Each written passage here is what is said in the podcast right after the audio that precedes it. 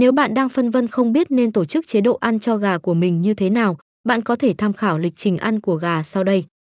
Buổi sáng, cho gà ra sân để vận động, tắm nắng, nửa tiếng sau thì mang vào nhà và cho ăn thóc ngâm hoặc ngũ cốc. Buổi trưa, gà được cung cấp rau xanh kết hợp với muối hoặc các loại thức ăn tươi khác như cá, cua, lươn, tuy nhiên cần xay nhỏ trước khi cho ăn. Buổi tối, cho gà ăn bữa cuối trong ngày, bao gồm thóc ngâm hoặc ngũ cốc, rau xanh. Tránh cho gà ăn quá nhiều khiến chúng gặp vấn đề khó tiêu hóa.